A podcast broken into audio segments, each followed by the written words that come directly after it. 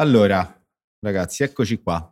Io direi intanto di cominciare con un po' di background, eh, quello che avete fatto nella vostra vita che va portato qui alla 34, quindi insomma non so chi vuole cominciare dei due, raccontarci un po'. Il più grande raccontiamo. Poi diciamo. esatto, esatto. Questo non lo sappiamo ancora, dobbiamo sempre capire, No, no, partner- si vede sempre Partner, in corso d'opera. partner unofficial. Eh. E vabbè, inizio io quindi. eh.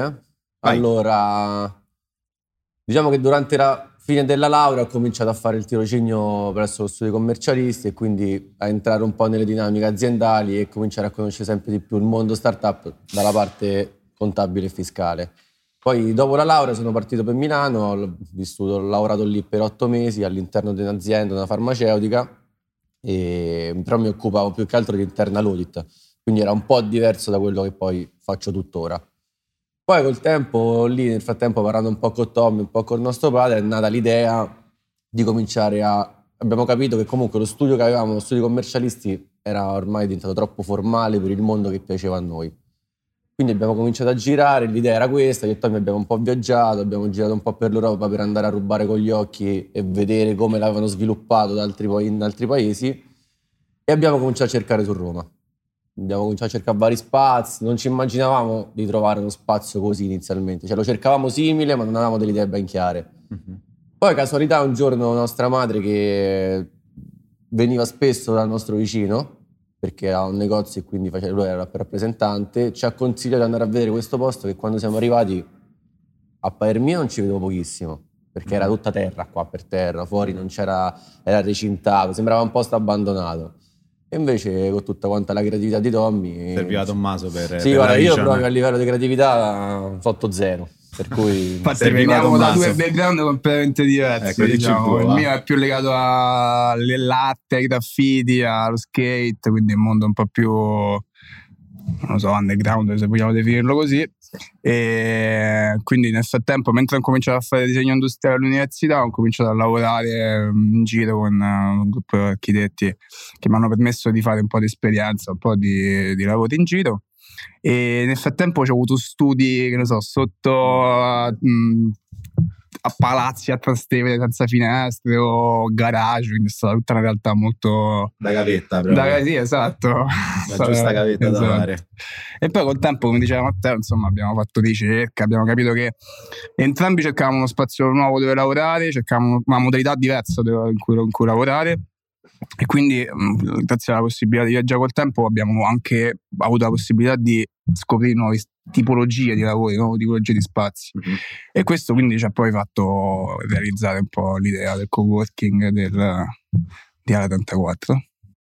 Quindi come nasce l'idea di coworking e come prende vita, no? Perché poi vi siete un po' spalleggiati la cosa, no? Forse te più l'idea di startup e lui è più l'idea di parte- spazio e di condivisione di lui più condivisione di spazio e condivisione di idee quindi cercare comunque di andare a fare un connubio con varie professionalità diverse per poi poter fare dei progetti e fare dei lavori che probabilmente da soli non saremmo mai riusciti a fare.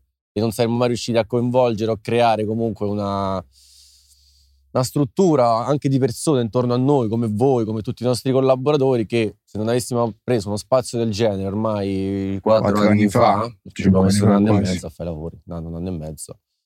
E permessi e cose varie, magari non, non sarebbe, non staremmo qua proprio a raccontare queste cose perché comunque era un'altra tipologia di lavoro avremmo fatto. Esatto. Un approccio. Ma io, io sinceramente quando ho iniziato, come dicevo prima, insomma, le prime cose, stavo in, in questo studio a Trastevere sottoterra con tutte realtà diverse, cioè chi faceva musica, chi faceva grafica, io che facevo progettazione, quindi già lì nasceva un po' l'idea del co-working o comunque in automatico, era, più un discorso legato a sistemi economici, cioè non avevamo la possibilità di pagarci ognuno uno studio da soli, quindi abbiamo preso uno spazio unico e riusciamo a condividere con tante, con tante- in realtà eravamo amici, cioè è iniziata un'amicizia, poi col tempo si è sviluppata un po' Quello più. pure perché rubando un po' con gli occhi pure da quello che succedeva anche già in America, io ero stato un po' di tempo lì, vedevo che comunque anche le grandi aziende si spostavano sempre di più sul co-working, ma più che altro per benefici economici era proprio per benefici lavorativi e personali.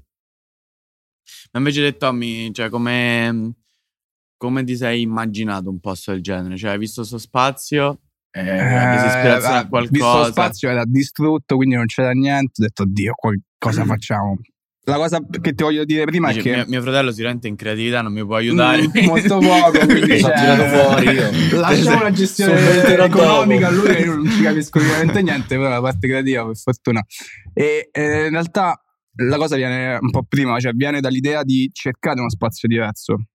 Quindi sul contesto romano, sul territorio romano, eh, le realtà che esistevano già come coworking erano all'interno di appartamenti o comunque strutture mh, legate a un qualcosa di un po' più lontano da quello che era un warehouse o un capannone o quello che sia. Quindi la- l'idea nasce proprio da trovare uno spazio completamente diverso dove sviluppare un progetto nuovo.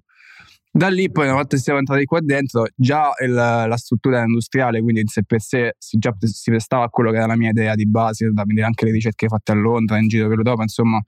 E poi è stata un po' un'evoluzione col tempo, insomma, stando qua dentro, vivendo lo spazio, ho capito anche come eh, riuscire a dividere gli spazi interni, come cosa serviva di più, cosa serviva di meno. Eh, È stata un'evoluzione col tempo. Poi Insomma. venendo da due background completamente diversi, penso all'inizio non sia stato proprio facile collaborare sotto alcuni punti Però di era vista molto perché più mi immagino ok, che questa è la parte tua fai. Cioè, non, non- non mi metto Non in metto bocca. mezzo. Sì, esatto. Tu fai quello, io faccio quell'altro. Non, perché quella è l'unica fare. è stata facile, cioè nel senso comunque anche caratterialmente ci siamo un po' Come no? scontrati. Vabbè, anzi, piccoli. La Tommaso voleva fare un club con Sì. i DJ7. eventi. Tornano sotto quanto insieme. L'unica soluzione era quella, ognuno faceva il suo. Ognuno il suo, e poi ecco, proprio per il fatto che ognuno il suo è stata la forza, cioè nel senso Certo. avere due realtà interne completamente diverse dall'altra, ma che la- collaborano insieme, è stato il punto di forza nostro. In realtà, se io avessi fatto il commercialista, se lui avesse fatto Certo, il designer, basta. cioè due palle, no? Certo, certo, cioè, certo. Meno male, meno male che Esatto. due cose completamente diverse. Ora invece tutta questa situazione Covid diciamo che sta ovviamente sconvolgendo un po' tutto il gioco. E chiaramente sia co-working che uffici in tutto il mondo cercano di ridisegnare i propri spazi, i propri ambienti. fondamentale, sì. Quindi come pensi che appunto cambierà tutto l'approccio agli spazi durante questo periodo così particolare che stiamo vivendo? Eh, come cambierà? Eh, sicuramente, eh, nel senso, uno spazio come il nostro, spazi come il nostro che hanno comunque delle metri, dei metri quadri e metri quadrature. E poi se cambierà, perché comunque magari ci stanno molte persone che pensano sia una cosa temporanea, che non c'ha nemmeno senso stravolgere Esatto. tutto quello che c'è. Cioè, non è detto Certo, che poi devi certo. completamente cambiare. Ma eh, c'è una realtà che sta nascendo molto forte legata a co-working che si svilupperanno però verso eh, l'esterno della città, quindi verso um, una parte un po' più rurale, no? una parte di campagna, quindi cercare di realizzare anche degli spazi sempre condivisibili con altre persone, però più gestibili per quanto riguarda poi i rapporti umani esterni, quindi cercando anche di limitare quello che è eh, il contatto con altre persone che poi possono portare, tra virgolette, rischi no? all'interno di uno spazio come il nostro. Eh, in realtà non ho fatto grandissima ricerca riguardo a questo, cioè, nel senso è una fase molto nuova anche per me, quindi Certo. è da capire come si evolverà come... È proprio questo, penso, le esigenze di design che si scontrano con le esigenze di distanziamento sociale. Esatto. Quindi ecco, penso che piano piano più andiamo avanti e più diventa una realtà consolidata, quindi più si andrà verso uno studio di adattare il design Certo. a, quel- a questo nuovo anche perché il plexiglass non credo che il quello- plexiglass sia la soluzione. Eh, eh, cioè, esatto, se nel può essere figo quello- quanto ti pare, comunque è sempre una Assolutamente no. banda di plexiglass. Esatto, cose- Infatti noi per, Esatto. per evitare tutto questo stiamo, eh, abbiamo un'attenzione molto importante riguardo anche il controllo dei nostri coworkers, di chi lavora dentro, eh, controlli medici, test etiologici, lunedì ne abbiamo uno, cioè nel senso è più legato a un aspetto di ognuno si deve fare carico di responsabilità di quello che fa nella vita, nei, nei giorni quotidiani. E, Cioè, la cultura di chi inserite qua dentro comunque deve essere improntata intanto, cioè stiamo tutti qui Sì. dentro, lavoriamo tutti cerchiamo di, di- di- ecco, di non eh, metterci i bastoni tra ruote a vicenda, tra Certo. virgolette, no? perché comunque se Certo. crei un problema a me, crea un problema io a te, Chiaro. tra virgolette. La collaborazione che abbiamo sempre improntato tutti quanti, eh, perché collaborare oltre sul livello lavorativo, a livello umano, per stare Certo. un po' attenti a quello che succede, che succederà. Esatto. Tagliamo un po' fuori il discorso Covid, che è una domanda che va Sì. fatta adesso, però è un'ansia incredibile. Infatti, va, cambia, cambia domanda. Andiamo avanti, era questo il mio intervento. Ma ehm, e ritorniamo un po' al passato, no? Cioè, sicuramente prima di creare questo spazio che a detta di tutti, magari il nostro videomaker farà delle panoramiche per chi non lo conoscesse. Vai, panoramica. Ehm, sicuramente vi siete ispirati o comunque avete visto altri spazi in Europa, nel mondo, prima avete accennato anche questo. E qual è, secondo voi, la- la- lo spazio più figo che avete visto, magari anche online, non per forza dal vivo? E che cosa avete portato dall'estero a Roma che pensate non ci fosse? Allora, spazio nello specifico, uno non te lo so identificare. La cosa che in realtà ha creato poi l'ispirazione è stata la- il vedere diverse realtà, diversi spazi, non solo co-working, ma anche cioè, quando siamo andati a Londra c'era un negozio Nike ID no? in Il eh, Shoreditch, il eh, nightclub, nightclub. c'era black e white che era il, una cosa incredibile, il che era comunque uno spazio simile al nostro, sempre un capannone industriale, quindi è stato più un insieme di ricerche non legate esclusivamente al co-working, ma più Londra per esempio è stato l'esempio mh, più importante per noi perché ci ha dato anche mh, la, la conoscenza della cultura del co-working e di come gli spazi vengono allestiti, vengono arredati, vengono gestiti in un contesto come multiculturale come Londra. entrare. Qual era? Col campus. Ah, è vero. E non ci abbiamo fatto entrare. No, dovete prendere un appuntamento col, col manager se volete. Va bene. Ciao. Vabbè, Grazie. E non c'era nemmeno il Covid. Non c'era niente, solamente non potevi entrare. Invece gli altri sono tutti quanti Super molto aperti. Cioè, senso, vieni, fatti un giro, vi spieghiamo come Ah, funziona. e racconta poi lì tutto. abbiamo notato che anche lo stesso coworking, però in zone della città diverse, hanno prezzi totalmente diversi. Ciò che tu puoi andare a Shoreditch all'interno di un tipo di coworking è lo stesso a Oxford, lo stesso a Oxford è totalmente diverso a livello di prezzi, a livello di, mh, anche di design. Cioè loro improntavano più sulla grande azienda, quella Oxford Circus per esempio, mentre quella Shoreditch è più da freelance, start-upper e quindi molto più informale che è molto più simile al nostro poi. Incentrato anche sul quartiere, no? a seconda del quartiere, a seconda di quello che, che vive quella zona specifica, lavoriamo per la zona, non tanto facciamo questo spazio in un posto X perché lo vogliamo fare così e basta. Ma come vedete l'evoluzione di Ala da qui ai prossimi anni? Beh, intanto già stiamo rivoluzionando tra poco con altre tipologie di lavori che faremo all'interno, che poi sveleremo. E poi... Poi dobbiamo mettere uno spoiler a pagamento. Eh, Eh, Venite a Twitch. trovarci, ve lo diremo. 10 euro, spoiler. Ma E- poi è tutto in continua evoluzione, io credo, cioè nel senso tutte e due vi aggiornate costantemente, cercate sempre idee nuove per evolver- evolvervi, ognuno nella sua direzione.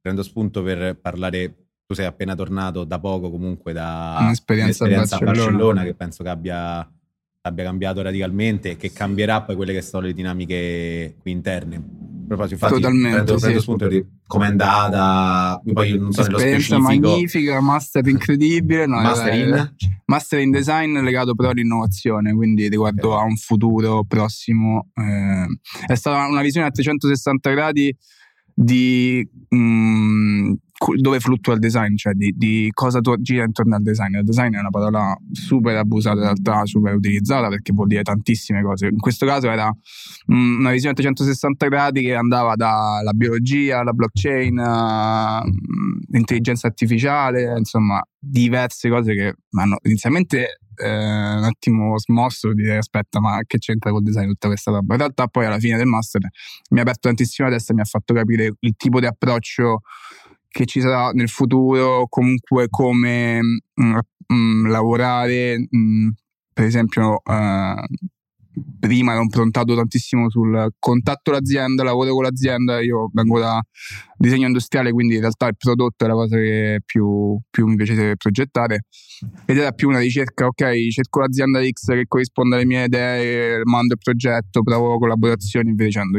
Mm, Da quando sono tornato ho capito invece che l'approccio più importante è quello dell'autoproduzione, del, la, possibilità di avere macchinari, infatti adesso siamo alla ricerca di, di bandi che ci, danno- ci diano la possibilità di acquistare macchinari che mm, permettono la sperimentazione e l'innovazione.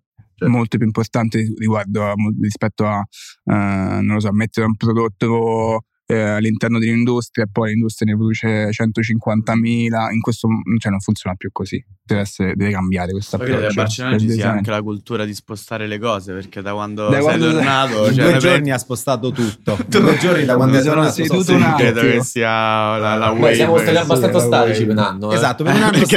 Per un anno abbastanza statici. Un anno Cioè- statici è tornato, ha fatto in due giorni Il quello problema che... è che tutti Noi- si erano abituati a tutte quelle cose, il giorno dopo si arrivano e fanno no, cazzo, Eh, so. tutto è tornato Tommaso. Questo, è quello di cui parlavo, nel senso, cioè, anche essere sempre in cambiamento è, è- è vita, energia eh, per tutti, credo. no? Vabbè, che poi è anche, diciamo, uno dei vantaggi del coworking, no? Cioè, quello ufficio canonico, quattro mura, sempre uguali, e magari una volta ci mettere un quadro, una volta l'orologio, però cioè, sempre il- il- l'ufficio canonico è, magari il coworking è proprio figo per Un questo. perché- orologio vorrebbe installare, ha detto. eh? Vorrebbe un orologio all'interno. No, ah no, dico il contrario. Cioè che oltre alla dinamicità delle persone che lo frequentano e pure dell'ambiente, c'è uno cambia. spazio open space, sicuramente c'hai molte più cose da fare piuttosto che ufficio quattro mura, ufficio quattro mura. Tutto questo lo dobbiamo anche a Galleria Vazzi che ci dà la possibilità di avere sempre opere nuove, fresche, sempre collaborazioni con nuovi artisti ed è un vantaggio incredibile su panorama dei coworking. Manderemo delle foto di repertorio tipo come RTG5, che lui è Massimo di Galleria.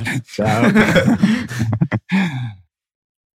E mh, invece te abbiamo detto no, che ti occupi più della parte startup de- de- del coworking, quindi la parte di accelerazione d'impresa. Che, qual è mh, secondo te la, la vera differenza che, che hanno le startup romane, italiane rispetto a quelle delle- del panorama internazionale? E quali magari sono i vantaggi? Perché poi si parla sempre dell'America, le startup sono sempre più fighe, più belle, eccetera. Ci sta qualche vantaggio o proprio siamo sconfitti in partenza su ogni fronte? Mm, beh, però questo andrà a differenziarlo, nel senso, secondo me a livello di idee, di gente che ha voglia di fare, di prodotti che escono, di servizi, noi ce ne abbiamo tanti, i ragazzi hanno un sacco di idee valide. La differenza che noi abbiamo con altri paesi è tutta quanta la parte di ricerca di finanziamenti. Cioè, nel senso, comunque l'Italia ha sempre un po' arrancato a livello economico, a livello di finanziamenti per le start-up, a livello di, di semplificazione della burocrazia proprio mentre dall'altra parte è mol- tutto molto più semplice, ci sono più capitali, è tutto quanto la burocrazia è più facile da poter svolgere, aprire una società è più semplice a Londra, in America, piuttosto che qua in Italia. C'è anche più spinta verso i giovani. C'è più spinta verso i giovani, diciamo che ultimamente ci stanno un po' provando, però poi le parole sono belle, ma se poi non arriviamo al concreto, mettendo dei soldi veramente, dando incentivi, mh, dando incentivi anche su alcune alcune imposte che paghiamo tanto mh, non andremo mai da nessuna parte perché poi alla fine quello che succede è che l'idea italiana ci sta molte volte è bella poi alla fine viene acquistata dall'estero come per esempio l'esempio che abbiamo avuto qua dentro dalla 34 che poi sono stati inglobati direttamente da Apple. Però a parte loro poi alla fine in Italia anche di exit ce ne sono state parecchie. Logicamente non riusciamo ad arrivare a avere gli unicorni come in America fatturati da un miliardo quello ancora non ci siamo Beh, mai poi in riusciti. America anche pure la Spagna ha il suo unicorno. Beh, anche la Francia ce n'ha tantissime, Eh, tutta cioè- la parte del nord Europa eh, finanzia tanto, ci, ci credono tanto. Germania, boh, non mi viene in mente nessuno, però sicuramente qualcosa c'ha. No, no, Germania e Francia ce ne hanno tantissimi, però come governo comunque finanziano tanto, sostengono la nascita di nuove più imprese. facilità d'accesso al credito proprio. È tutto lì poi alla fine, cioè chi vuole fare azienda ed è bella, ma poi servono un sacco di soldi per sviluppare certo. anche nel digitale e se tu non hai dietro o privati o Stato che ti sovvenziona, ti aiuta, ti dà un po' di più anche a fondo perduto o comunque ti alleggerisce la burocrazia per, per arrivare a chiedere quei finanziamenti, noi comunque poi stentiamo di più. Però a parte questo comunque devo dire che noi abbiamo tantissima gente che ha voglia di fare, si mette in gioco, stiamo arrivando a quella mentalità in cui un po' più americana, secondo me, cioè se fai un'azienda e non va, che è una sorta di fallimento, non vuol dire che tu hai fallito, vuol dire che solamente hai fatto un'esperienza e da quella dopo Ah, sì. una cosa più interessante. Fallimento è Però vantaggio. diciamo, c'è comunque ormai uno strato che si sta creando qui di giovani imprenditori che ci provano comunque, Molti, nonostante molti. le difficoltà. Guarda, io vedo che nell'ultimo tempo sono proprio passato con la mentalità del contratto, voglio andare a vivere, voglio essere indipendente perché sto tranquillo a fine mese, magari allo stipendio, non è più così, la gente si mette in gioco. Gli piace mettersi in gioco e gli piace creare un qualcosa di nuovo. Anche perché il lavoro sta cambiando, quindi c'è lavoro anche è di... tutto più dinamico, no? Eh, certo. Quindi, ma anche le esigenze nostre cambiano in continuazione, quindi magari noi magari ci svegliamo, sappiamo che abbiamo bisogno di un altro tipo di servizio e c'è quello più veloce e quello più bravo che studiato già prima che crea il servizio. Mhm. Quindi secondo me si sta creando sempre un buon ecosistema. Se dalla parte, dall'altra parte ci aiutassero un po' di più, potremmo essere molto competitivi a livello europeo e mondiale. Ok. Come al solito l'Italia comunque alla fine in qualche modo ce la fa. Ce la facciamo perché come persone ce la facciamo Esatto, sempre alla fine. Cioè, è- è la- stiamo pensando italiani proprio che alla fine siamo abbastanza dignosi, ci riusciamo a fare quello che vogliamo. Però purtroppo magari quello che noi potremmo fare in quattro mesi da un'altra parte, qua ci mettiamo due anni. Sì, e quel chiaro. lasso di tempo comunque ti porta un po' a crescere, un po' a sprecare anche risorse economiche. E a- più che altro ti porta che magari domani arriva una startup che ha più finanziamenti di te dall'es- dall'estero, attacca il mercato italiano, eh, quello è un competitor troppo più grande di te e tu non puoi più fare concorrenza a loro. Chiaro. Ma mm, invece, visto che non, non, abbiamo proprio mai detto che siete fratelli, Mm. Sembrerebbe, però sì. Queste- parliamo Sì. di dinamiche divertenti, infatti, perché abbiamo parlato solo di... ma come si, si lavora tra fratelli così diversi su- nell'ambiente di lavoro? Cioè, avete trovato un equilibrio vostro, vi scannate? Cioè, ogni tanto vi scannate. Noi, Sì, non però molto meno di prima. Eh, adesso Molto meno di prima. Io li conosco da 15 anni quasi, quindi posso sai confermare che... bene, sai bene. No, diciamo che inizialmente è stato più difficile. Proprio via per caratteri diversi, idee diverse su alcune cose. Però Però poi col tempo diversi, tutto eh. è cambiato. Meno male che è partito pure un pochetto. No, questa cosa in realtà Eh, di infatti, essere stato fuori è- un anno, ehm, tra virgolette, ha funzionato anche nel nostro rapporto, ha, ha facilitato poi il, il flusso, no? Eh, c'è- c'è stato- adesso c'è molto più sintonia. Ci sono meno scazzi, ecco, forse più quello. Esatto. Io. Due fidanzati. Esatto. Esatto. periodo di prova. Esatto. È come quando due lui non ti ascolta con le cuffie perché basta, Matteo mi sta annoiando, Eh, lo fa so. finta di niente. E quindi il consiglio che daresti a qualcuno, cioè non soltanto tra fratelli, ma magari con quando c'è un rapporto particolare sul lavoro familiare, eccetera, secondo me molta gente, a prescindere, lascia perdere. Invece voi ci state riuscendo, voi che consiglio dareste? Inizia, sbattici la testa, poi prendi un momento di, di, di stacco e poi ritorna insieme. No, vabbè, questa è semplicemente l'esperienza nostra. Ehm, È vero, tanti, tanti comunque dicono sempre, ecco, non mischiare lavoro e famiglia, spesso e È volentieri. vero. Però è colpa quando del papà ci- che ci ha mischiato subito. Però Quindi- quando ci riesci viene fuori poi una roba che a livello di appunto. Devi sintonia supera qualsiasi cosa. obiettivi, stessi obiettivi, eh, stessa voglia di lavorare, stessa voglia di arrivare a un determinato succe- cioè successo in senso personale anche di quello che, Certo. che- che ti rappresenta, che ti fa felice. E poi diciamo adesso è, è laterale, cioè nel senso puoi sorpassarlo tranquillamente. Chiaro. Eh, l'importante è averci la stessa vis- visione di quello che vuoi fare. E lascia perdere tante volte Ah, sì, le parti, no? Vabbè, lascia perdere.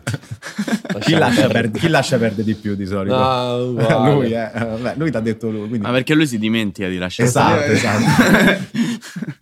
Cioè, Mi conoscete Perché a bene. me passa subito qualsiasi cosa, non mi interessa. Cioè, la discussione finisce là. Senti, un'altra cosa. domanda che facciamo spesso, ma in realtà è un po' che non la facciamo. Però escono sempre fuori cose interessanti. Prendete il tempo perché se no ci dovete pensare. Mhm. Niente di, di pauroso. eh. Qual è lo- la cosa che avete comprato che costa meno di 100 euro che vi ha cambiato più la vita lavorativa o personale? Cioè, tutto il tempo, noi se volete usciamo un attimo. All'Apple Pencil costava 99 euro. Mazza, perfetto. a me mi ha cambiato la vita. Ok. Lavorativamente tanto, sì. Eh, io pure stavo a di quella. No, non ci credo. Te giuro, Però perché lui fa il poi... designer, no. tu... E io mi andavo a faccio il to-do list. No, no, a parte quello, a livello di comodità pure lavorativa, probabilmente il, il supporto del computer mi permette di lavorare meglio. È vero. Eh, Tutta, una parte, sì, tutta quella parte di accessori, comunque te passi tutta 10 ore al giorno, 8 ore al giorno davanti al computer. E come possiamo far vedere tutti quanti gli uffici, come voi, come Qualche comunque designer l'ha compri tutte- progettato, no? questi supporti, logicamente fatti un certo design, e questi supporti e poi ti permettono di lavorare meglio. Chiaro. Tipo, voi non ci rientrate perché avrà detto anche lo schermo che abbiamo tutti quanti, ma stiamo sopra i 100 euro. Però quello è l'acquisto migliore che poss- che possiamo fare. Certo. Andrea avrebbe detto qualche tool specifico. Ma in realtà io faccio sempre questa domanda, ma poi non ci ho mai pensato al mio. Penso il tool. Eh. il tool specifico è gratis, quelli che sono 3 litri di trello, ma il trello è gratis, non è una cosa che ho Sì, pagato. vabbè, in realtà è gratis. eh. Quando un prodotto è gratis, il prodotto è- sei tu. eh, esatto. quindi, quindi vuol dire che vali meno di 100 euro. Quindi. Darsi, se no paghi, paghi. E, e niente, no, non lo so, penserà a questo mio tool. Ci penso adesso? Poi Dici, chiudiamo. tanto. Tanto. Eh, io pure nel frattempo ci stavo pensando, ma non è facile. Prendetevi il vostro Che tempo, tool, giriamo la domanda a voi. Ci state intervistando voi. Eh, Perché hai messo una soglia molto Io- bassa. Eh, 100 euro. Cioè, per- può essere basso o Eh, ma è troppo alto, quello, è dipende, perché è quello via di mezzo perché- particolare. Perché la- il concetto è che fondamentalmente sotto i 100 euro se lo possono permettere tutti, no? Quindi dai un consiglio di qualcosa che potenzialmente può cambiare la vita lavorativa a un altro che se lo può permettere. Se mi dici mi sono fatto il Mac da 7.000 No, euro, è eh, logico. è quello un po' il concetto della domanda. Io direi che non lo so. Allora io invece ve lo dico così, io ho fatto tutto il periodo dell'università e anche i lavori dopo, lavorando sempre con il Mac, ma sempre col, col eh, trackpad, mai usando il mouse. Io pure. Mai. Io pure. Perché non mi piaceva, perché lo reputavo proprio inutile, perché tutti dicono il trackpad della Apple è il migliore, non ti serve altro.